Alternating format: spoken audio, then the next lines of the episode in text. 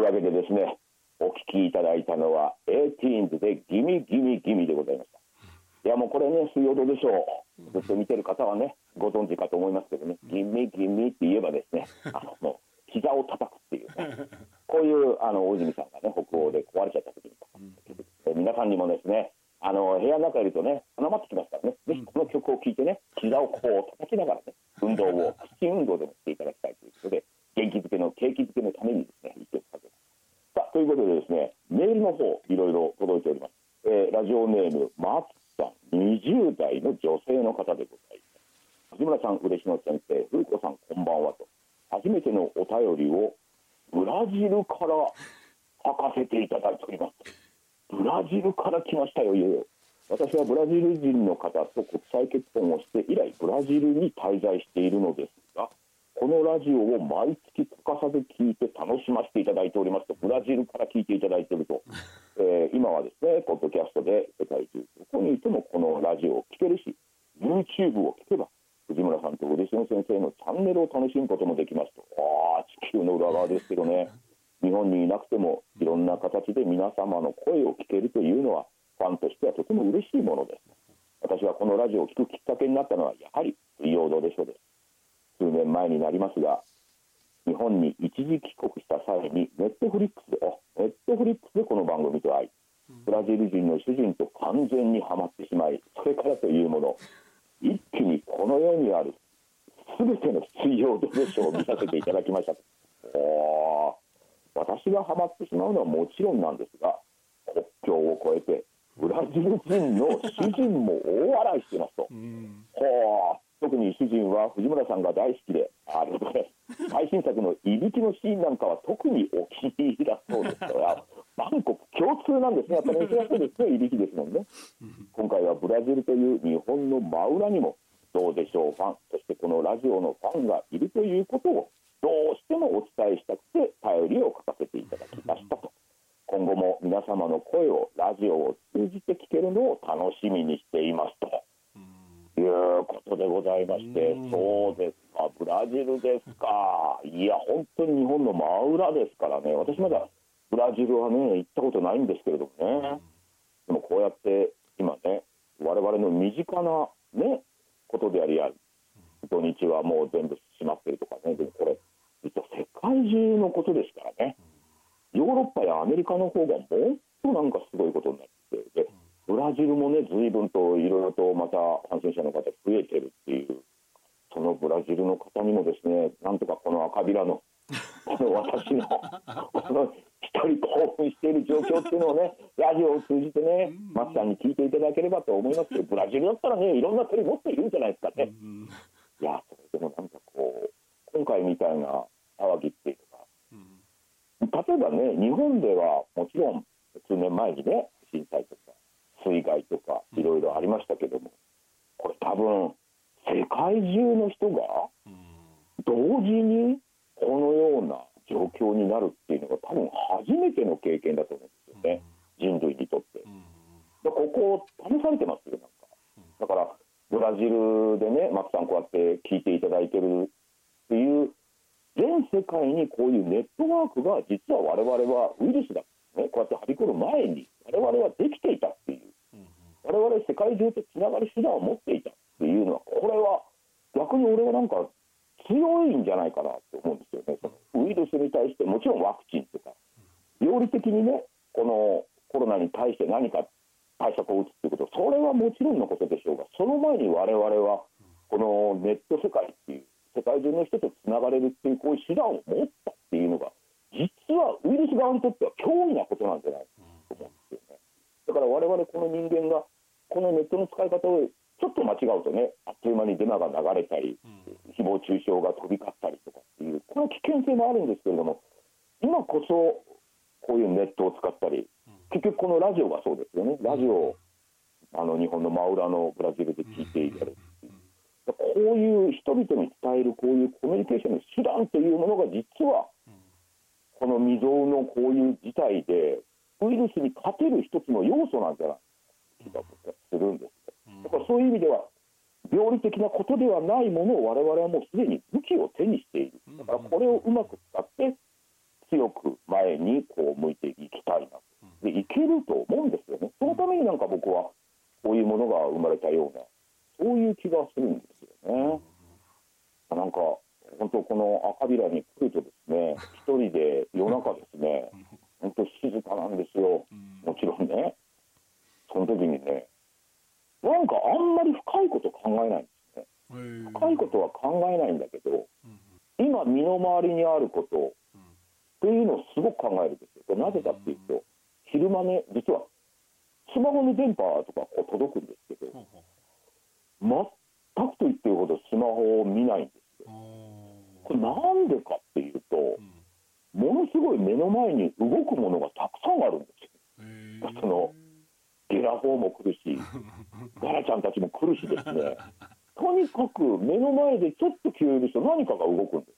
すで今目の前の池にはですね本当今カモが飛んできて今泳いでるなんかこんな風にいろんなものがこう目まぐるしく動いてるだから周囲がそっちに行ってしまって目の前のことばかりをすごく考える意外とこ社会の中であの周りに人間がいるっていうのが今までの日常なんですけれどもでもこの日常パッと今なくなったじゃないですか。距離は1メーター以上離してくださいとか。とにかくね3密って言ってその密にならない。だから我々も今まで密になっていた関係性っていうか周囲の目に見えたものが今私がこの赤びらにいるようにですねたまにちょっと動くっていうそうすると意外と逆にそういうものに目が行くようになるっていうのがね。人間たくさんいると一人一人の人間なんて見てませんからね。でもこうやってポツンポツンと人がいる時にはあああの人大丈夫かなとか、まあ、余計なことも交えつつちょっと考えたりとか意外と目先のことを考えるようになったな僕これねいいことだと思うんですよ、なんか鳥を見てあ来た。あああれなんだろう。おおここっち来た。ああ飛んでっちゃった夜になって静かな中でまあ鳥は来ないんですけど風がさこう流れる音とか全部聞こえてそういうなんか感覚だけでね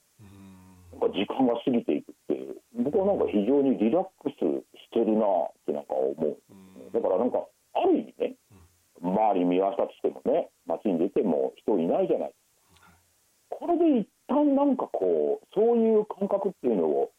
一回取り戻すいい機会じゃないのかなって気がするんですよね、うん、だからなんかこうでもネットでは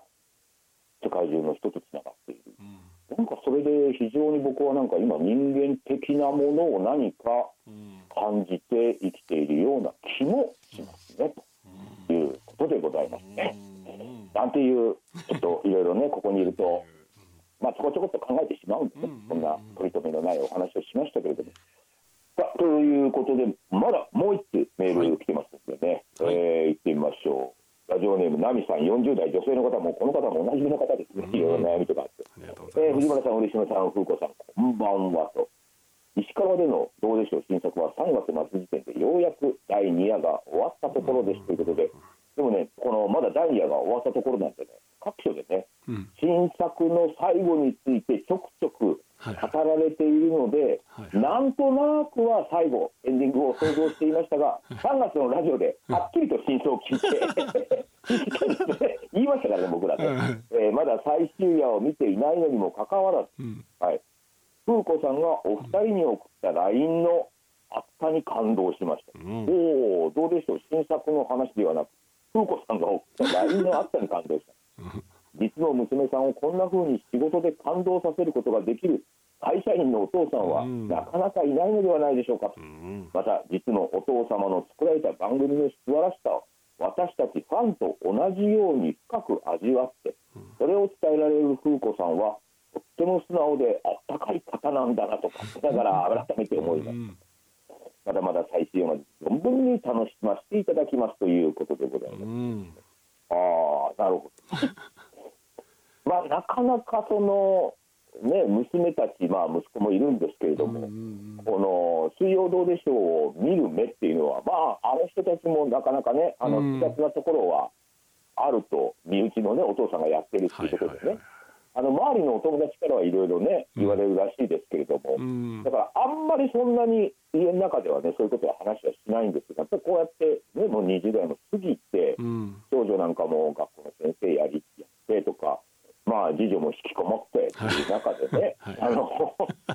ようやくなんか今「水曜どうでしょう」っていうものを、まあ、お父さんの仕事というよりかは、うん。作品自体としてこう面白い番組だなっていうなんか見れるようになってきたんじゃないのかなって気がする。んですよね、こういうの。ねなんかね。だから僕らがあの大泉洋に対してねうん。どうしてもやっぱり彼がドラマに出てると なんとなくねはい。なんかドラマの中入り込めれないなみたいな、だからそれに近いところがやっぱり身内にはあったんだろうな、はいはいはい。まあ、私もね、今、大泉さんのお芝居っていうか、あのドラマ見たら、もう全然大泉さんではなく、その役として見れるようになりましたもんね。なんかそんな感じで、まあ、子供たちもようやくこうそういうふうな感じにまでなってきたのかなっていう気がして、だからまあ、風子さんもね、うん。あれだけこうちょっと長い LINE をね、我々の方に、私には短かったんですけど、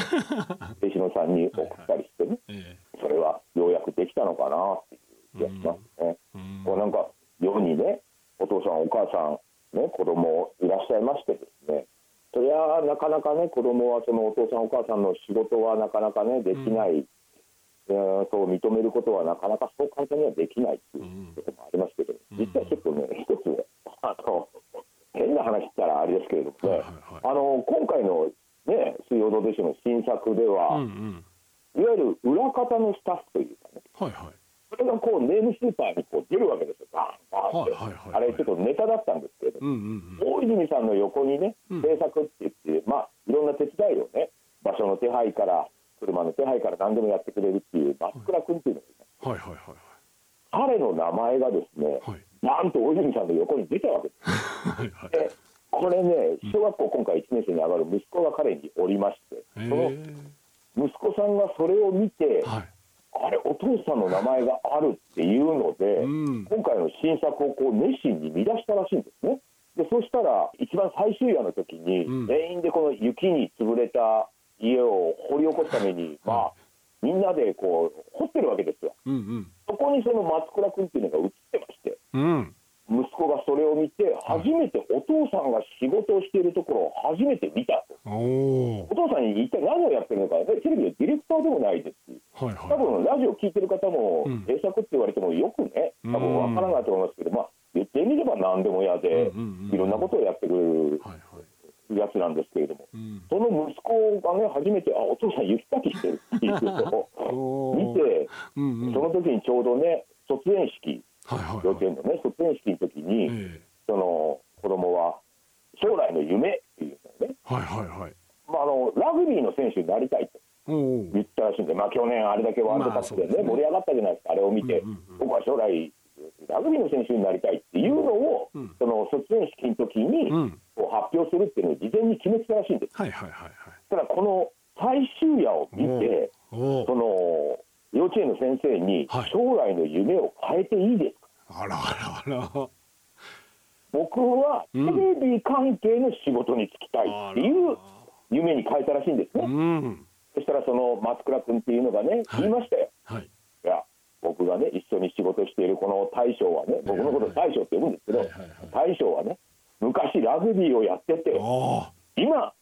テレビを、仕事をやってる人なんだよ。うん。じゃあ僕はその人になりたい。みたいな人をね、あおっしゃったみたい。な。らあらいい話。いやでもそれはその松倉君もなんかすごくこううん。感謝してましたよ。なんか自分の仕事っていうものをようやくなんか息子がね確かにね。あの見てくれたみたいな。そうですね。まあそうやってなんかあるんじゃないですかね。なんかどっかいろんなところでね、うん。あのテレビの仕事だからだってたまたま目についたなんていうことええ多分あるんでしょうけどもそれ以外の仕事っていうのもはいきっとあるんだろうなと思って。うん。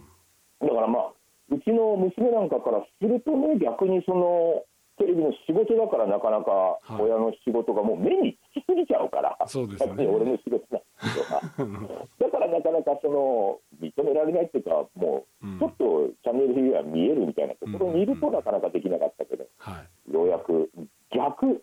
逆回転みたいな感じでね、うんうんうん、なんか裏の裏切ってようやく今こう親の仕事を正面から見れるみたいな感じなのかなという気がしますね。まあこう今日はね電話ですんでね、ねあの当人前にいないからね。ねこれだからこの状況だから話していただけるお話かもしれないですね。そういう効用もありますよね。うん、同じ番組をやっているのにね。ねなかなかこう相手が何を喋ったのかよく分かんない。これから何を喋るのか分かんない。あ、はありますけれどもね、いはい。では2曲目いってみましょうか、2曲目もまたね、えー水曜どうでしょうでおなじみの曲でございます、どうぞ大阪の風子さん曲紹介よろしくお願いします。2曲目はマイクル・ジャクソンで「Men in the Mirror こちらダンディ相談室。はいということでですね。あの自分で行動して自分で答えておりますけれどもねえっ、とねお悩みメールがですねあの呼びかけによってやっぱりたくさん来ましたね、えー、とまず一つ目こちら僕が担当ということですね、えー僕がちょっと読んでみましょう。えー藤村さん、スタッフの皆様、こんばんは。ラジオクラウドで配信をしておりますと。あ、ラジオネーム、チャンさん、えー30代男性の方ですね。会社員の方です。えー水曜どうでしょうも10年前から楽しませていただいております。今回は藤村さんに相談させていただきたいことがございます。私は現在34歳で転職活動をしています。ああ、今勤めてるんだけど転職しようかなってことですね。現在の職場環境が合わず、転職を決めたんですが特にやりたいことがなくまた転職しても長く続かないのではと心配になってしまいます、まあ、そそうですね34歳になってもやりたいことがないなんて一体どうしたらいいのでしょうか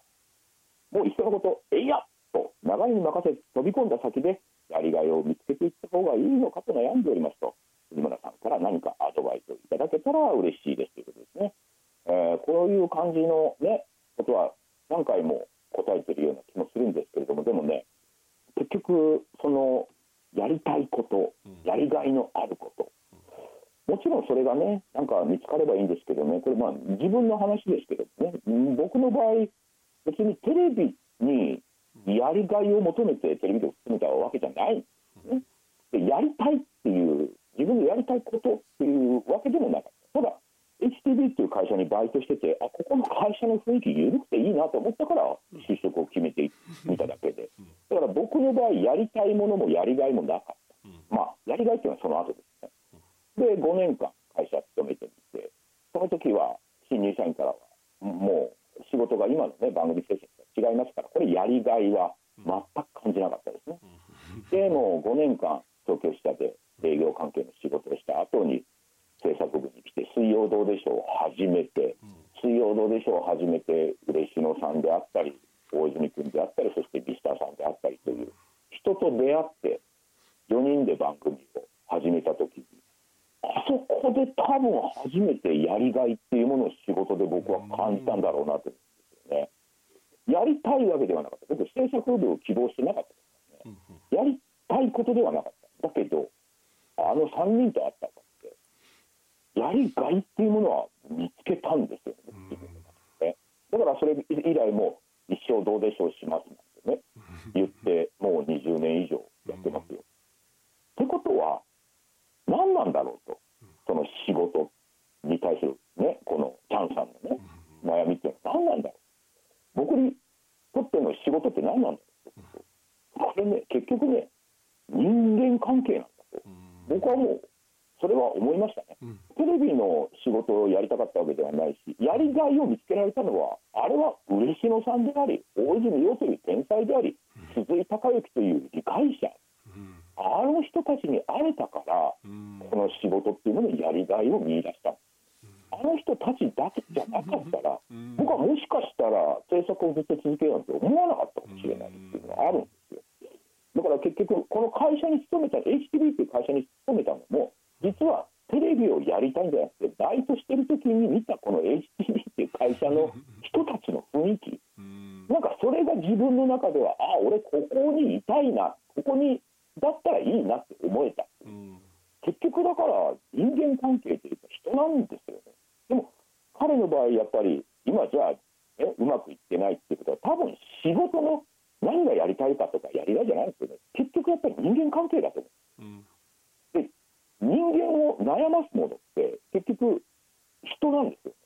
なんかあの人にが俺のことを悪く言ってるとかあの人に褒められたとによって人間ってもうほぼ自分の感覚っていうか自分の身の回りのものが悩みとかなんとかっていうのが全部そこにあるんですよね。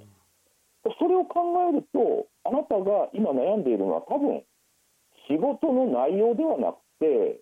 あなたの周りにいる人と自分が馬が合わないとかなんか影響を与えてくれる人がいないとか自分が影響を与えたい人がいないとかってそういうことなんじゃないのかなと思うんでね。僕はあの嫌な人たちとずっと一緒にやるってこれいくらお金もらっても僕はやりたくないことなので、あの飛び出していいんじゃないですかね、エイヤって。ただね、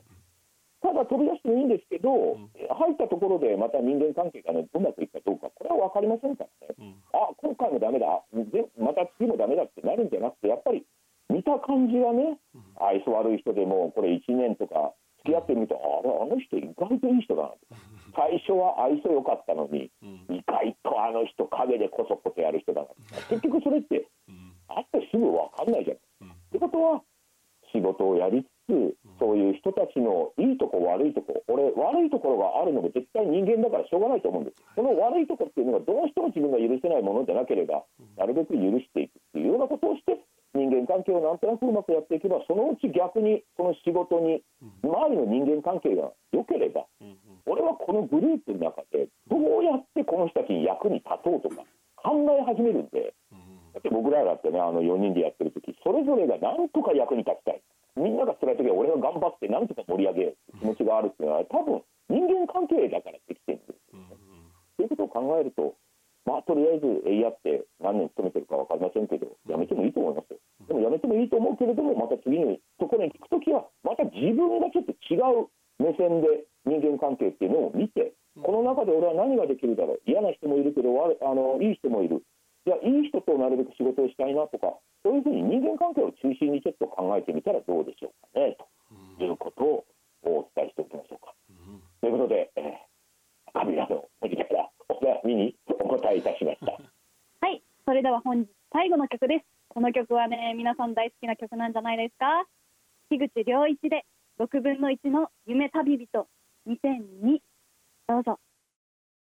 はい、えーお聞きいただきましたのは樋口良一さんで6分の1の夢旅人でした。えーということでね、えーなんですかあの先月あの私がその タイトルコールをはいはい。ねこの声でしたということ回もありまして、ええなんと私宛てに相談のお便りがねはい。来ておるということでございますよね。もう2通も来てますもんね。うんうん。これはえっ、とラジオネームがトラディシタさんと、うん。えーミキティさんとう。んえー、3つ来ておりますけども、うん。えー本日は時間の都合で、ちょっと短めのですね、ええ。えー、ドラデシタさんのお悩みをちょっとお答えしたいかなと思っております。お願いいたします。えー、とですね、ラジオでもドラデシタさん、ね、30代男性、職業はアルバイトフリーターね、えー僕は資格が怖い。例えば、寝室に入るときにうっかり閉め損なった引き戸やカーテンに気づき、あの隙間から普段は目に見えない誰かが頭を覗かせているんではないかと考えるだけで身を聞こえないほど恐怖を感じます。ねえーだからって、たかだか10センチ程度の隙間が空いた戸やカーテンを閉めに行くだけに、えー再び起き上がって眠れなくなるくらいならば、えー恐怖に触れていた方がマシです。えーさて、嬉野さん、怖いと、面倒くさいを両立させるためにはどうしたらいいのでしょうかということですね。うわ安倍君なんかそういうことあります？いや、あんまりないですね。あんまり怖いってないですか？ないですね、僕はね。先生ありますか？まあ、僕だってやっぱりそのどっちかというと怖がりですよね。あ、そうですか。うん、やっぱおっかないとかってね。うちの藤村さんもあのずいぶん言ってましたけど宇宙人が怖いって。はい。怖いってそれはと思いましたけどね。それはそうですね。うん、で、うんそれでね、俺このお便りを見てね、はいはいはい。思い出したのがですね、もう20年ぐらい前になるんだけど、うん。うん。どうでしょうドラマって撮ったんではいはいはいはい。す。で、四国 R14 というホラードラマ、えー ありましたね。ね、その四国のロケの時に、うんまあ怪奇現象があったっていうはいはいやつを元ネタにして、はい。うん、でやったんですけど、その時僕、脚本を書いて、うんうんうん。でその時にね、やっぱホラーだから、はい。書きながら、うん。どんどんどんどんその怖いイメージを自分で浮かべて書くじゃないですか、はいはいでその緊迫感のあるような描写するじゃないですか、はい。はい。でそのうちね、ええ。怖いっていうのは、はい。どういう感覚だったかなと思ってたんですよ。ほうほうほう。自分が怖いっていうふうに思うと、もっとこれは怖くかけるだと思うじゃないはいはいはいはいだからにわかに怖いっていうものはどんなものだったかなと思い始めても思いつかないから、はい。夜更けにはい。起き出して、夜中のあの2時とかに起き出して、はいはい。女房は当然寝てるんですけどね、うんうんで、表出て、僕はあの HTV 行ったんですよ。はいはいはいはい夜の深夜の、都深夜あのちょっと結構怖そうですね。うんそうでしょ？うん。そこに行けば怖くなるかなと思ったんですはい。よ。で、誰もいないその会議室、うんうん。でそこにパソコンもノートパソコン持ち込んで、うん。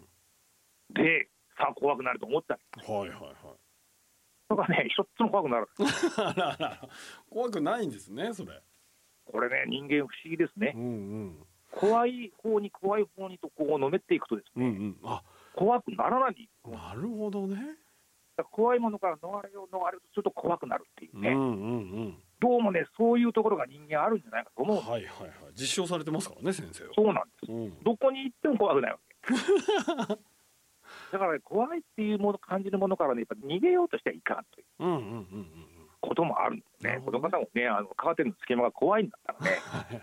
これもう挑みかかるようにね、もうねカの方に行った方がいいよ。向かっていくんだと。向かって行って、うん。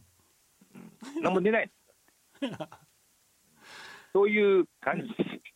そう えなんかお悩みの答えになったんですかね。えいやもうこれで虎でしたさんはもう立ち向かうんじゃないですか。そうでしょうね、ええやっぱりそれそういうね、あのー疑心暗鬼とかね、うんうん恐れとかがあるとね、うん。うんやっぱりね、そのジャングルでしかも虎に見えるわけですいやそうですよ。よ。あの時は怖かったでしょ先生も。いや、本当に緊迫しましたよね。ねだってあなた、